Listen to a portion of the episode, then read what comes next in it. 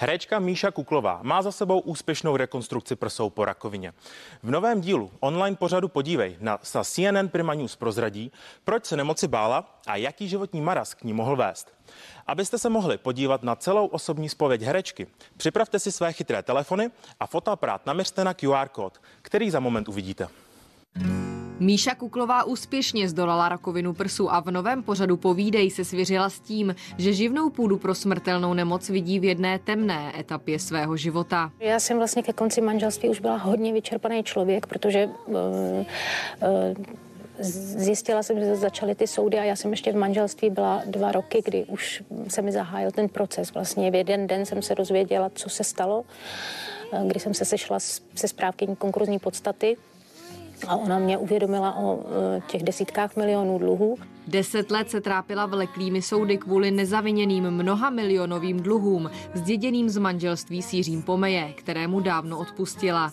Tehdy ale prožívala obrovský existenční strach a hlavou se jí honily ty nejčernější myšlenky. Když jsem se dozvěděla, co mě čeká a když mi právník řekl, že to se z 99% nevyhrává, tyhle soudy, tak eh, mě napadlo, napadlo, že to už radši nebejt, než jako být závislá, někomu přitěží. I na vztahy s muži v pořadu dojde a herečka dnes už s úsměvem odhaluje jejich pozadí. Máma tam mě učila eh, starat se o muže protože když byla doma, tak to znamenalo servis muži. Eh, být všechno naklizený, vyžehleno, uvařeno, všechno tip-top.